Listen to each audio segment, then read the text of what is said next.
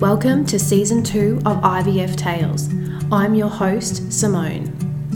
This podcast was created with the intention of making the world of infertility a little less lonely. Each episode will have a new guest share their IVF journey, sharing some of the most courageous, surprising, intimate, and saddest moments of their lives. It's real and raw, it's IVF Tales.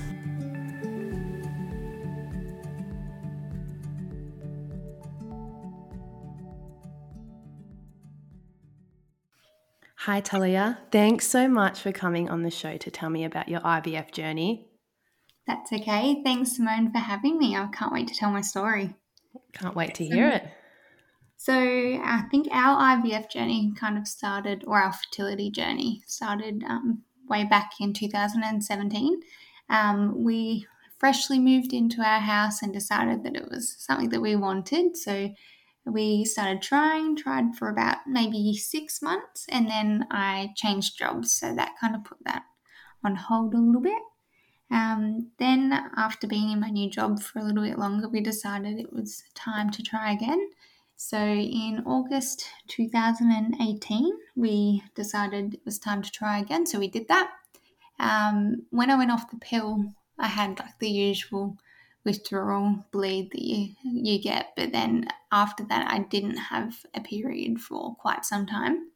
Um, so I was quite young, so I decided that it was probably something that I needed to do was to go to the doctor, and because I thought something wasn't quite right. Um, we then had blood tests and ultrasounds and all of that type of stuff, and we found out that I had polycystic ovarian syndrome. So at this time I was 21, so I'm now 23. Uh, sorry, now 24, not 23. Um, so I was quite young, and that was that's one of the biggest things that reoccurs in our fertility story. Is everyone says, "Oh, you're young, it's okay, like keep trying."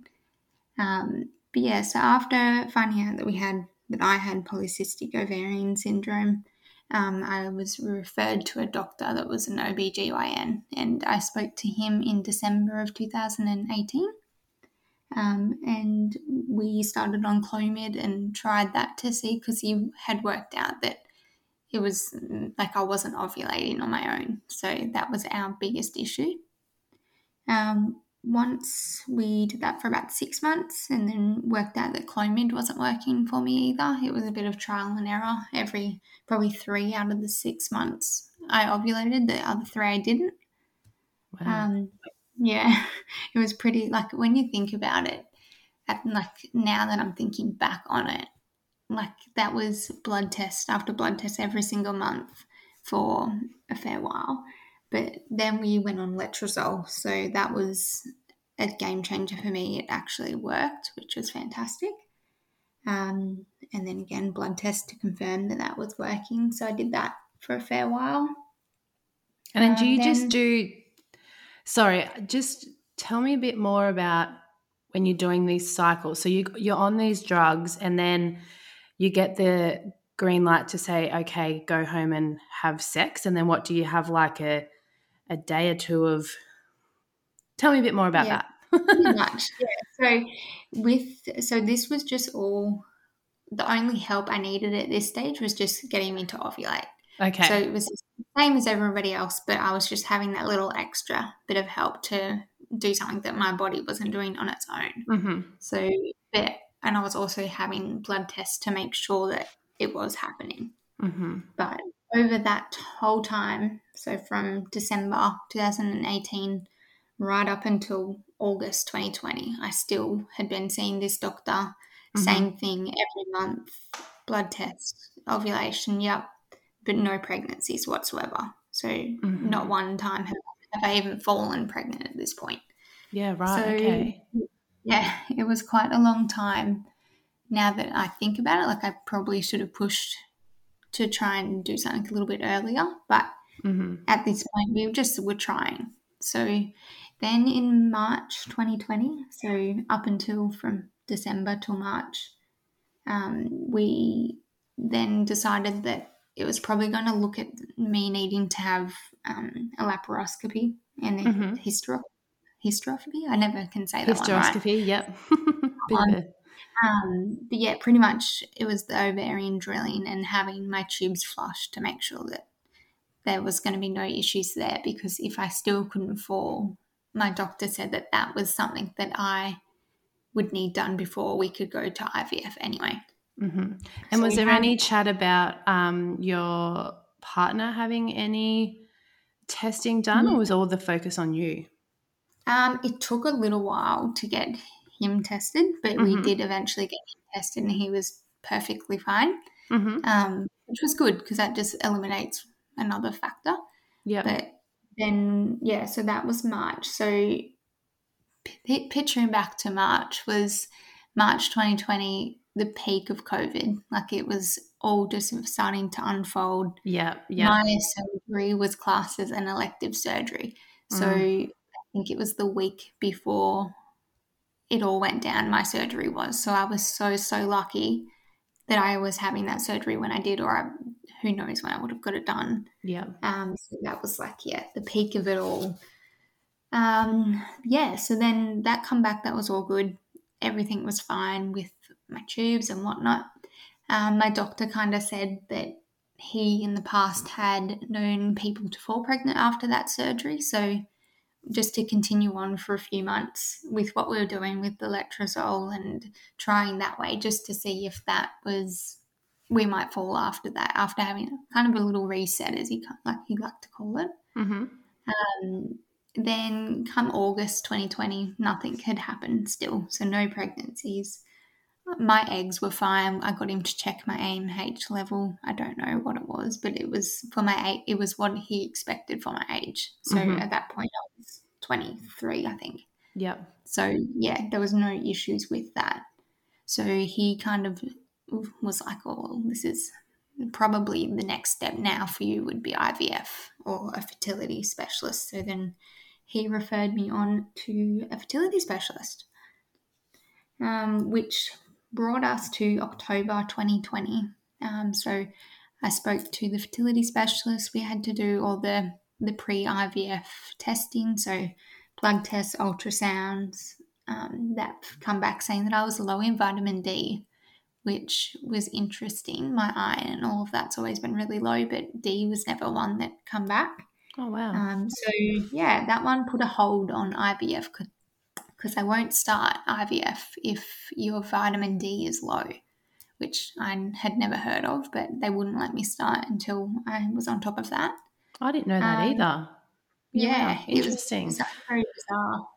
Yeah, I mean, I Um, know I it's it- important with um, like in pregnancy and whatnot, but I didn't know it was a um, like part of a policy, like to have normal levels before starting. So there you go, learned something. Could could be that particular um, place as well. yeah, yeah, But of course, yeah, It was all so yeah. That took about a month or two of me having vitamin D tablets, and hmm I remember at work I would go out and sit out in the sun and have my lunch just to try and get as much vitamin D as I could because yep, I had an inside job, so I really don't see a lot of sun at all. yep, Um, so yeah, then we were finally able to start, which we because in our situation, my partner was fine, I was fine. We figured it would probably be the first step for us would be IUI, mhm, um, just because it couldn't hurt. It was a cheaper option as well. Obviously, you're not forking a lot of money as you are with IVF, um, but that one didn't work. First round, we went up there, which I also will add in there too with um, COVID. Another issue we had was we're located in northern New South Wales, and where we were going was in Queensland. Oh, So we had the, to face the borders being shut. yeah, So all my first appointments with him were over the phone because we couldn't get into Queensland. We no matter I applied for a medical exemption to try and get over there. Um, it took about a month, and then I finally come back that I could go, but then we didn't need to go at that point. So oh, okay, that was just a whole another hurdle. yeah, wow, Um, sitting at the borders for an hour. And when you're doing such time precision things that you can't be late, Mm, um, so that was really stressful sitting there and waiting when I'm like time's clicking over and we're like, we just need to get to the doctors because we're about an hour and a half away um, from where the doctors was. So um, driving up the road where we went, it was a really, really windy road, and I get so car sick. And I think I spewed every single time we went up to the doctors. Every time we went up there, we get out. So it was never a fun trip going up there.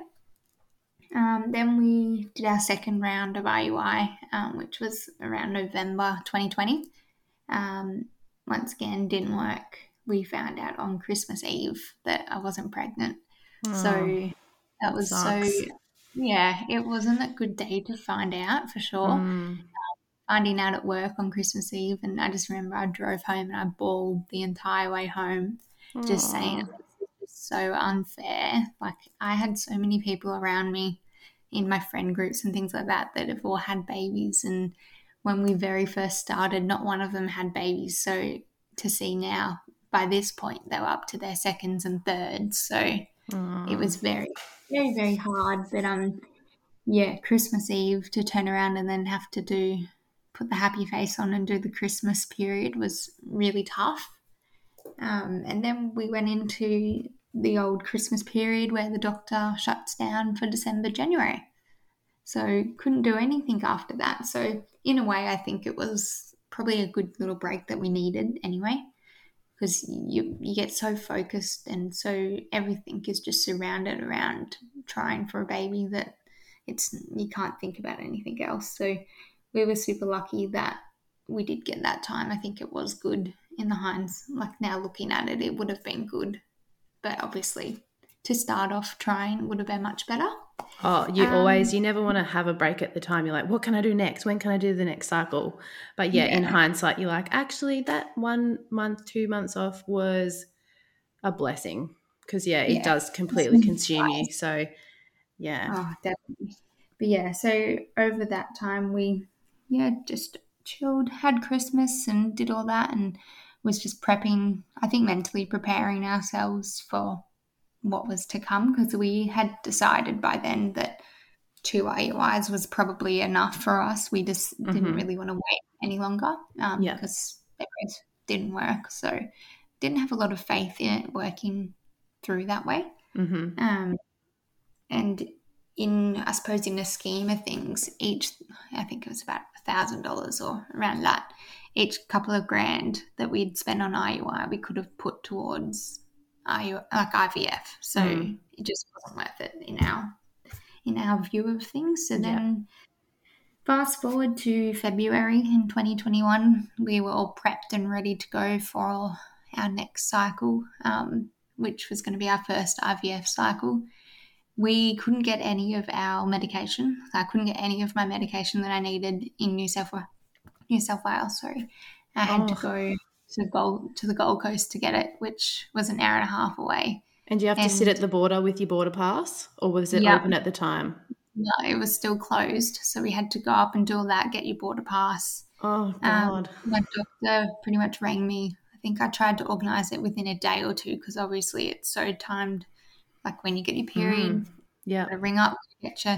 So we're like, all right, let's go. Let's go up. Well, I made the drive, I think, after work one afternoon. I was like, this is it. So I've told work I need a few days off because obviously it's like an hour and a half, two hours away. I Mm. can't just go to the appointments and come back to work. Like I had to kind of take a day. Yeah. Um, so they some issues happened with that, and they wouldn't allow me to have the days off that I needed in in a short, very short story form. Um, so we couldn't do our round that month. So it was What? absolutely devastating. So hang on a Yeah. minute. Did your work know exactly what you were doing? Yes. Yeah. And they were like, oh, sorry, you can't have that time off. Yeah. Yeah. Yeah. So that was. Do you think it was justified, like in, in your line of work, that you couldn't have those three days off? Or do you think it was, Um, lots of staffing issues cause it. oh, God. Yeah, yeah. It, it Oh was, God. yeah, it was absolutely. So on top of the IVF stress, I then had that on top of me.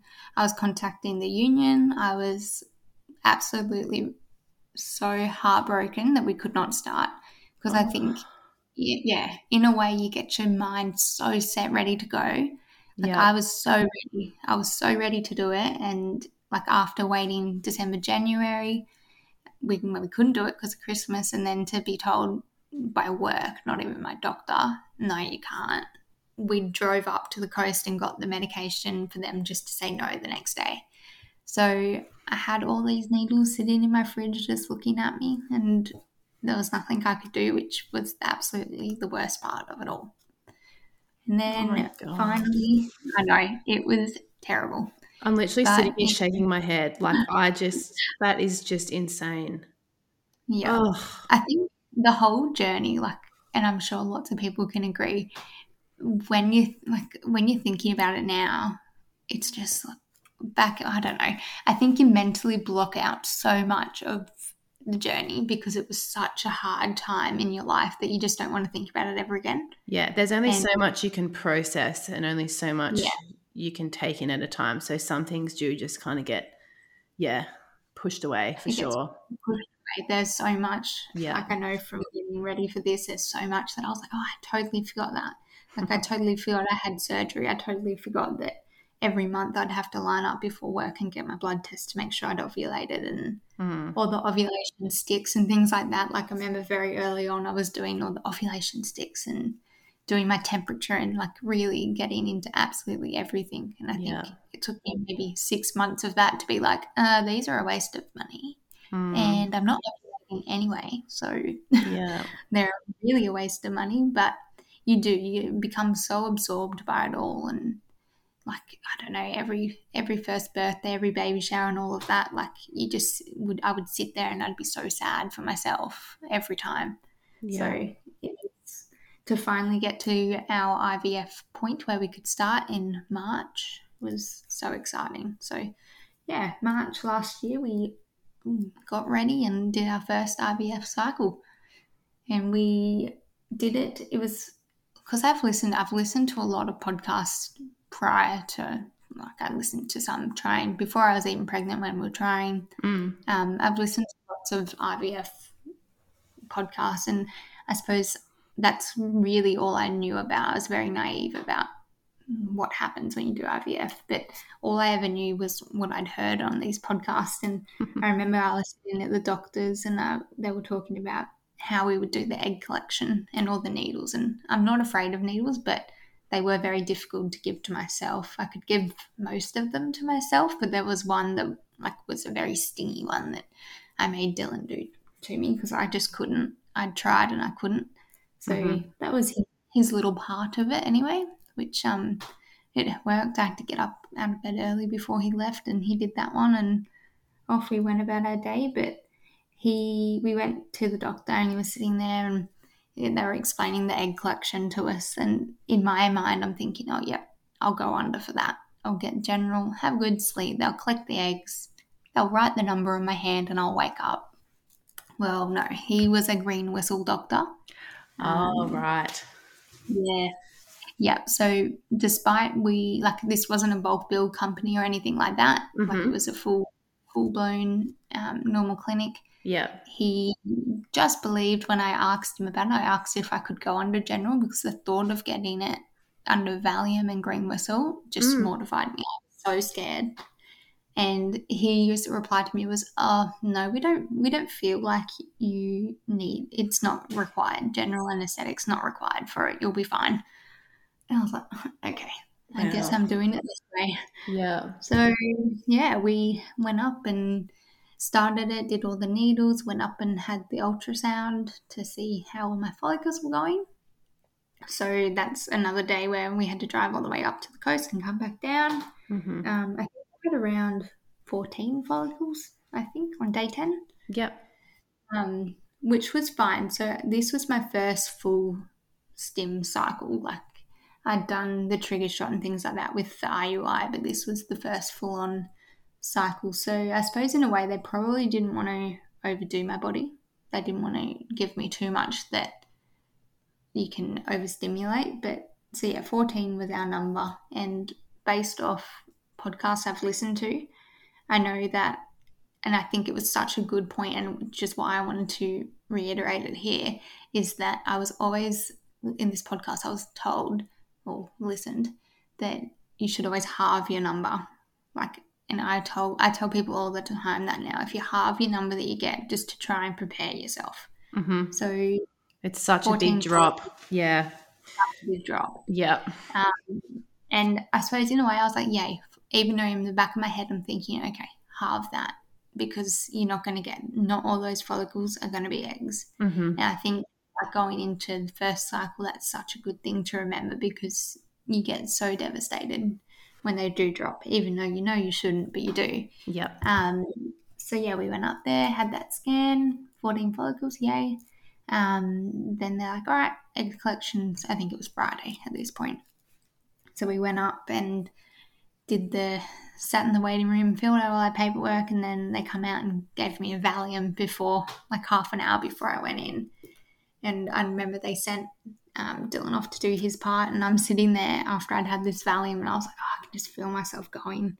Like I've never had anything like that before, and I could Mhm. just sit. I was sitting in the waiting room by myself after I'd I'd had this, and I was thinking, oh God, don't fall asleep or don't do like something on the chair when no one's here to catch me, because I could just feel it coming over me, and I don't know if I'm I'm only quite little, so like every time I tell people that I've got um, polycystic ovarian syndrome, like I'm not typically the characteristics of when you like if you were to search it, I don't have it. Like I'm about 48 kilos, like I'm quite little, so I kind of think these drugs hit me quite hard, Mm. and I could just feel it. And I- in the corner of my eye, I could see Dylan coming back, and I was like, oh, thank God.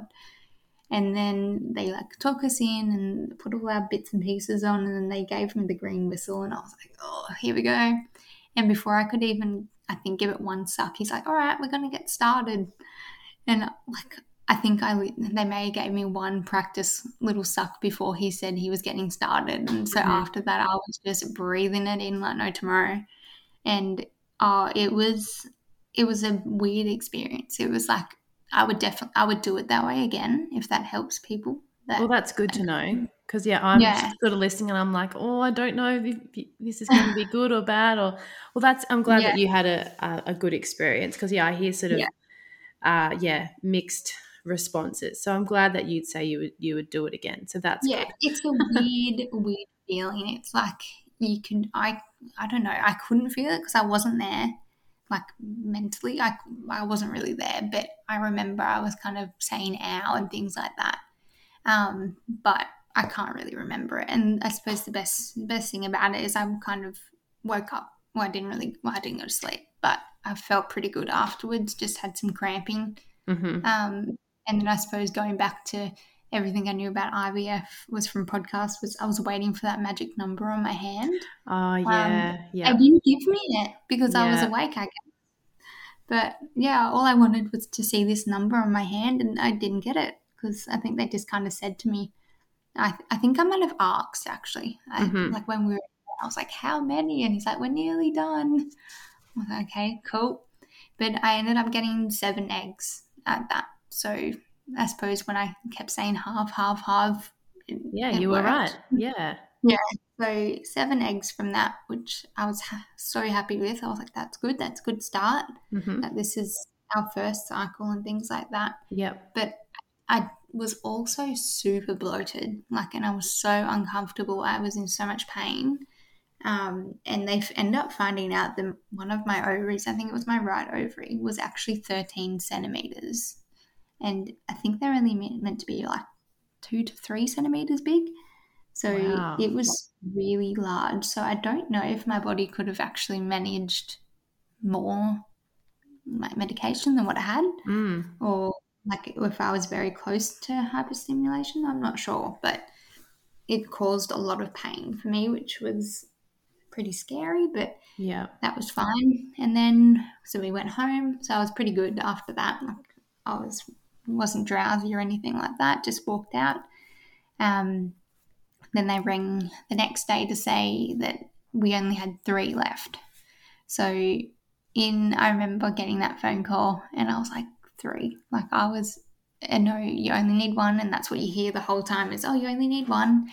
Um, but I was so devastated that we'd lost that many. And I knew even though deep down I was like, it's okay. Like seven, we had seven, probably half it, like just to prepare, probably half that. But I was still so upset when I was like three.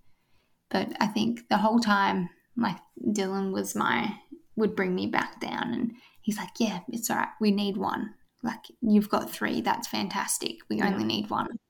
So yeah, he was definitely the most positive person to be around. Um, it was such a great support for me and he always likes me to mention that our little Staffy, which is our fur child before our real child, was such a great support as well. Like yeah. he even wrote on my notes. I wrote notes for the show, and he wrote, "Don't forget to mention your beautiful papa that helped me through it all."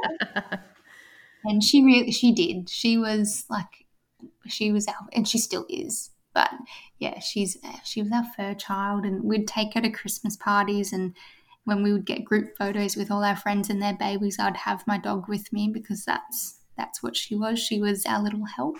Aww. But yeah, we um we had our three embryo- embryos at that point, and I finally got myself around the idea of that was fine. Like three was okay, mm-hmm. and then all weekend. So that was the Saturday. All weekend until the Monday morning was our next um, next call from the embryologist, and I was like, okay. I was absolutely shitting myself the entire weekend because I was thinking, how could I be so upset that we only have three when the thought of not having any now is struck me? Like, because I knew that those three might not last till day five. And I was kind of kicking myself then. Like, my whole mood had changed to, why were you sad about three when you could probably have none at the end of this? And so I remember all weekend I was in such a nervous wreck. I went to work Monday morning and just walked in the doors, and my boss asked me, "How was my weekend?" I just bawled. Aww. Like she she'd had a few um, of those little adventures of me coming to work and just crying over nothing, but well, not nothing, but just breaking down in tears. And yeah. she's my my hard one that would be like, "Yep, you can cry," but she'd snap me back out of it pretty well, which some days is what I needed. um, some days not so much. But we got that phone call on Monday and we found out that all three had lasted the weekend. Oh, so yay. I was absolutely so, so happy. Yeah. So was that um, a day three call? Um, yeah, must have yeah. been. Or day, f- yeah. Yeah. So oh, then, that's great. Yeah, because day five transfer, isn't it? Yeah. So it would have been day 3 mm-hmm yeah, I couldn't believe it. I was so happy because I was thinking that we potentially could have none, and I just didn't know how I was going to do all that again mentally, but also like the cost of a whole another IVF cycle was sitting in the front of my brain. Yeah. Um, like obviously we're young. It was a lot of money to fork out anyway. Um, but we were just about to start building a new house. We'd brought a block of land and we're building and all of that. So we had a lot on our plate at the time, which I'm one to do everything all at once. It was always going to be the way. um, but yeah, so I was thinking, oh, thank God. So we've got three embryos there. So then come the day to transfer it. So it was day five transfer. Um, mm-hmm. So we had one to transfer, have two frozen. And I remember there was such a surreal feeling like sitting there and looking at the embryo that was up on the TV screen. And I was just like, this is so weird. Like, this is how our baby is going to be made. Yeah. But then like, running in with a little tube and me checking that my name was correct on the screen and all yes. of that. Like, it was, it was never in a million years how I imagined me making a baby would be. But no. here we were. Was Dylan there with you? He was, yeah. yeah cool. He was allowed so lucky. Yeah, that's great. Just held his hand and I was like, oh, here we go. Like, and just watching the little embryo go in there was, yeah, it was such a weird moment, but felt so good. And I suppose in a way, I kind of didn't want to think about it. Like, we, we put it in there and I was like, all right, let's go. We stopped and we had a little pub lunch, which was lovely. And I remember we were sitting there thinking, oh, like the, this is the baby's first lunch, a hamburger, cool, and like just trying to be super positive. Yeah. At the time, just we just wanted to hope so bad that it would work, and if not, we had two in the freezer still that we could try again. So that was such like I know I listened to other podcasts and um, other people on them, and when I'm just so devastated for them when they say that they've got none and or didn't get any out of a cycle, like I just couldn't imagine Yeah. how that must feel. But we then went on to the two week wait, which for anyone is terrible. um, because I had such a huge ovary. My belly was so bloated. And I had previously, from one of our IUI cycles, I actually tested early and got a false positive. So, Ah. From so from probably from like a trigger or something. trigger shot. Yeah. So you weren't keen to test in this two week wait. No, Okay. never again will I do that because Yeah. that was the very first positive test I'd ever seen. Ah. and it just Yeah. like because yeah from that whole time our whole time trying i had Yeah. not once fallen pregnant and to Oh. see a little line on there i was like oh my god yeah. and it was the faintest line but here i am um, taking a photo of it being like oh baby's coming Ah. and no it was not happening and from that day forward i was like nope never test early i will never do it because i just can't and then i didn't test at all for the second iui which was Mhm. christmas eve one yeah. and after that i was like okay maybe i'll test the day before because i need i cannot get another phone call like that at work to say you're not pregnant like i Mhm. just couldn't do that I think So that's sensible. If anyone's going to Oh, yeah. test, do it Day the before. day before because it's Yeah. going to be less of a head fuck for you. Oh, Yeah. 100%. Like Yeah. the first one was the biggest head fuck. And yeah. I just couldn't bring myself to do that again. And then getting the phone call on Christmas Eve saying you weren't pregnant out of totally out of the blue, I Mm. was like, okay, day before it is. So Yeah. The day before the two, I was getting my blood test on the Tuesday because it was Easter Sunday or Easter Monday, I think it was. Mhm. So I couldn't have the blood test. It was I was meant to have it the Monday, so we ended up having it the Tuesday. So we'd got home from our camping trip, and I was like, "All right, blood test is tomorrow. I'm just going to do a test." And I purposely did not take any pregnancy test with us away on our camping for Easter Mhm. because I was like, "No, I'm not tempted. I'm not doing it." Where we were going, I couldn't really buy any anyway. So I knew that there was no temptations of doing one before. And I remember I just like peed on the stick, didn't even think anything of it because all my symptoms I just thought were from like I didn't really have any symptoms, but all my bloating and cramping and things like that, I purely just thought it was because of my ovaries so like Mhm. stimulated that I thought that. And before I could even flush the toilet, there was two lines. Oh, And wow. I just like could not believe it. And then I don't think I did. I honestly don't think I did believe it. I kind of looked at it and I was like, oh my God, you know what that means? That's two lines. Like, we're pregnant. I cannot believe it. And then we had to go and pick up our dog from our in laws because she went out there while we went camping.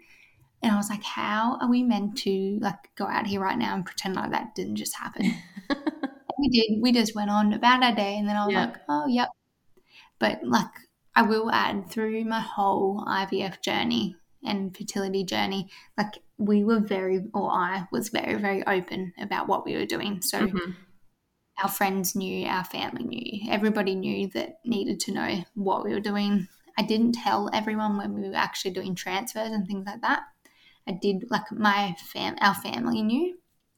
Um, I had one friend that I did keep updated because she was such a good support for me too. Um, but I, I wanted to keep that bit of surprise. Like I wanted to ha- have a control over that surprise element. So we didn't really tell anyone that we were doing the cycle at the time. And yeah, so my mum kind of said to me, Oh, like, so when's your blood test? and I was like, Oh, yeah, uh, it's tomorrow. And it's like, Oh, yeah. And I was like, You know, but I don't think I'm going to, like, I already knew at this point, but I wanted to tell her in a more exciting way than just a phone call. yeah. And I was like, oh, yeah, but I, I don't think I'm going to be sad. And she's like, really? I was like, yeah, I think I think it should be all okay. Like, just kind of slyly being like, it's going to be fine. And she's like, okay then. Like, totally got what I was down. Yeah. And then I ended up taking a cute little photo of my positive stick and I showed them and did all that. And it was very exciting. And that turned into being our little baby. Aw. Yeah, so we were super, super lucky. Like to happen first round of IVF, I like think every day like how lucky we were because I know so many people out there are not as lucky, and it makes you forget. It's it sounds bad, but it does make you forget everything that we'd been through before then to get that positive. Like it just you think you're so like leading up to it and all the heartache and everything. You think, oh, I'm so unlucky. Why is this happening to me? But then to finally like to get that positive on our first go, it just changed my whole mindset. I was like, we are so lucky, like so so lucky. And now we have a little six month old baby boy named Radley. Oh, congratulations. Yeah. You're definitely, yeah, honestly, you do not hear of many stories like yours. Um, no. And it's just proof that it does, you know, it only takes one. So there's probably people out there listening um, you know, that might have only, I don't know, got five embryos at, I mean, sorry, five eggs at egg pickup and then they're down to their last few. And, you know, sometimes it does only it just, it takes the one. Um, you know, even though you guys went through so much before that, there's still so much, you know, heartache and loss and financial, emotional, mental, physical, mm-hmm. like it's still all there um, but it's just yeah. such a happy ending. And it's sometimes I think we need to tell these stories that you know you get you you do things there prior and then you get to IVF and sometimes that that's all it takes. So we yeah. do need to share these stories. Um, even though yeah, yeah because we don't hear of them often. No. And that was our biggest thing. Like that was this such confusing thing around it all was my eggs were fine. Mm. Dylan was fine. Why like why isn't this happening? Like yeah. I was 23 when we fell. I was 23. I think Dylan was 27. So mm-hmm. like we're young and that as I said, is the biggest thing everyone used to say was, Oh, you're young, like you've got time on your side, just relax and all of that jazz that they always tell you. But I was like, Yeah, but if you're going off that, like you're saying, I'm young, that's fine. Why isn't it happening? Like you would think a healthy 23 year old would just be mm. able to fall naturally. Yeah. And like that was, mm, that's my biggest thing, I think, about wanting to tell my story was you're not, it's not always the, and it's not, it isn't always all like the older, older women, things like that. Like it can happen to somebody that is young and no, like in a million years, would have I ever have thought that, like at 23, I would have been doing IVF. Mm. But I'm just so thankful that we were in the position that we could do that. And like we've been together for nine years, so and we had our house and things like that. So we were in the position where we wanted to start trying for a family, and like not many people at our age were in that, like where they they didn't really want to be trying for a family, but I'm just glad we did try when I was younger. So now we know that it does take a little bit of time and mm. we've got those two frozen embryos left. So that's always good to know. But we were super lucky as well, which I didn't realize that kind of the, from day three or like the that second phone call, mm. they said, "You know how lucky you are to still have the three. And I was like, "No, I didn't." She said, "Not not many usually last like you, you might be left with one or two, but she said not you're not usually getting hundred percent. So I think that really helped us too. That we're like, oh, good, okay, this is positive. and both or all three of our embryos were graded the same. They were all graded A B, which yep. I didn't really know a lot about what that meant, but I know they were pretty good. And obviously, the one that we got was Radley, and he's perfect. So yeah, we got two more of we like to say we've got two more Radleys in the freezer. So Love it. Oh, that's awesome. But yeah, so we're just enjoying our next journey now of parenthood and learning about Radley. yeah. I oh, love it. Oh, that's such an awesome story. Thank you so much for sharing your journey. Is there anything else you wanted to mm. say before we wrap it up? Um, I just think like I know when you're in the in the midst of it all, like you're putting so much pressure on yourself, and I know I put so much pressure on myself, but reach out to people. Like I had a friend that would drop me a little present at my front door, like I know lots of people don't like sharing their journeys, but that was my best part. But sharing, and so I could talk to people, and you become so obsessed with it all. Probably every conversation I had was about IVF, but it's so good to have somebody there that you can talk to about it and actually take time to listen to you and yeah, just to try and take the pressure off yourself. And it will happen. It doesn't feel like it at the time, but I'm sure there'll be a light at the end of your tunnel at the end of it all. Yeah, I totally agree with you. I say that a lot about you just need at least just that one person just to vent yeah. to, just to talk shit with, bounce ideas off, have a glass of wine with, have a cry with because yeah, you mm-hmm. just you need that that support. Definitely. Yeah. No, I had I had a great support group and like my sister and some friends and mum and Dylan. So I was very lucky in that aspect. But I think being open with it all and I'm definitely super open with infertility now and I'll always share stuff on Instagram and things like that and talk to anyone that I know that is doing IVF because it is so much more common than what you realize. And I suppose it's not something now that gets hushed on. Everyone kind of talks about it now, which is great. It should mm-hmm. be spoken about because we didn't choose to do IVF. Like that was just how we were going to get our baby. So yeah, you, yeah, it's the way, and there is lots of people in the same boat as you, unfortunately. Yeah, I think the stats were one to eight, but I read the other day one in six now. I'll have to do a yeah. bit more research into that, but yeah, it's becoming even more common. Yeah, yeah, and we are very lucky. Like I'm in groups and things like that um, and even just by speaking out, like you get people that message you that are going through it, and we are a bit of a community of IVF warriors, as they are called. Mm-hmm. But I do love anyone to reach out to me that I know. Like I'm more than happy to help. I know like our IVF journey wasn't as long as some, and I do feel so grateful for that. But we still went through all that heartache through the years to get to where we are now. So definitely, yeah. Yep. Yeah, totally agree good. with you. Thank you so much for chatting That's with me okay. today. Thanks for having me. Thank you for listening to another episode of IVF Tales. Would you like to share your tale? Click on the SurveyMonkey link below and I'll get in touch with you.